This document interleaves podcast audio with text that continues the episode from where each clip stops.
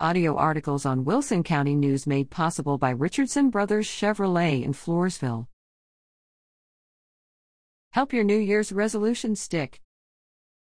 Dear Dave, I thought I was going to get control of my money and make a lot of other positive changes in my life this year, but very few of the things I wanted to accomplish happened. I started strong and began with serious intentions, but somewhere along the way I lost focus.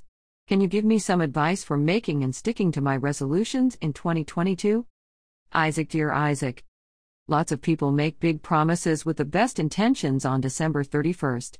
It seems everyone comes up with a laundry list of New Year's resolutions, but research shows very few people actually achieve their goals.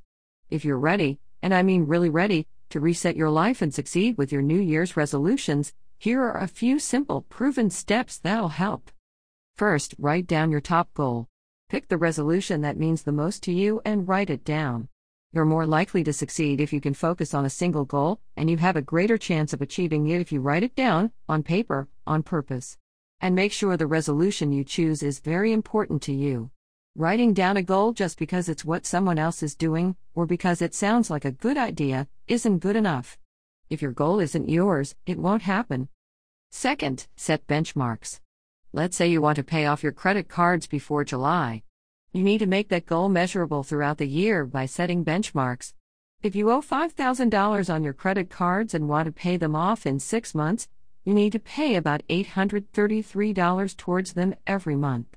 Write your benchmark down beneath your goal and make a plan for how you're going to get it done. 3. Find an accountability partner. A great accountability partner isn't afraid to ask how your goals are coming along, and they'll call you on it when you're slacking. If you set a financial goal, a good accountability partner isn't going to be the friend who always asks you to go shopping. Studies have shown that having a strong accountability partner increases the likelihood of achieving a goal dramatically. And finally, make sure you reward yourself along the way. It's tough to stay motivated when hitting your goal takes a while.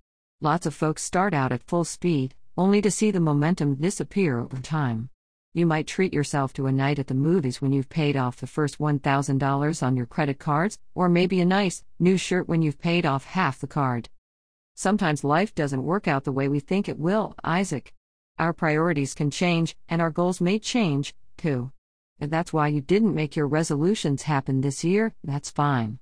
Just don't make the mistake of thinking it's too late to change and improve your life. Dave Ramsey is America's trusted voice on money and business and CEO of Ramsey Solutions.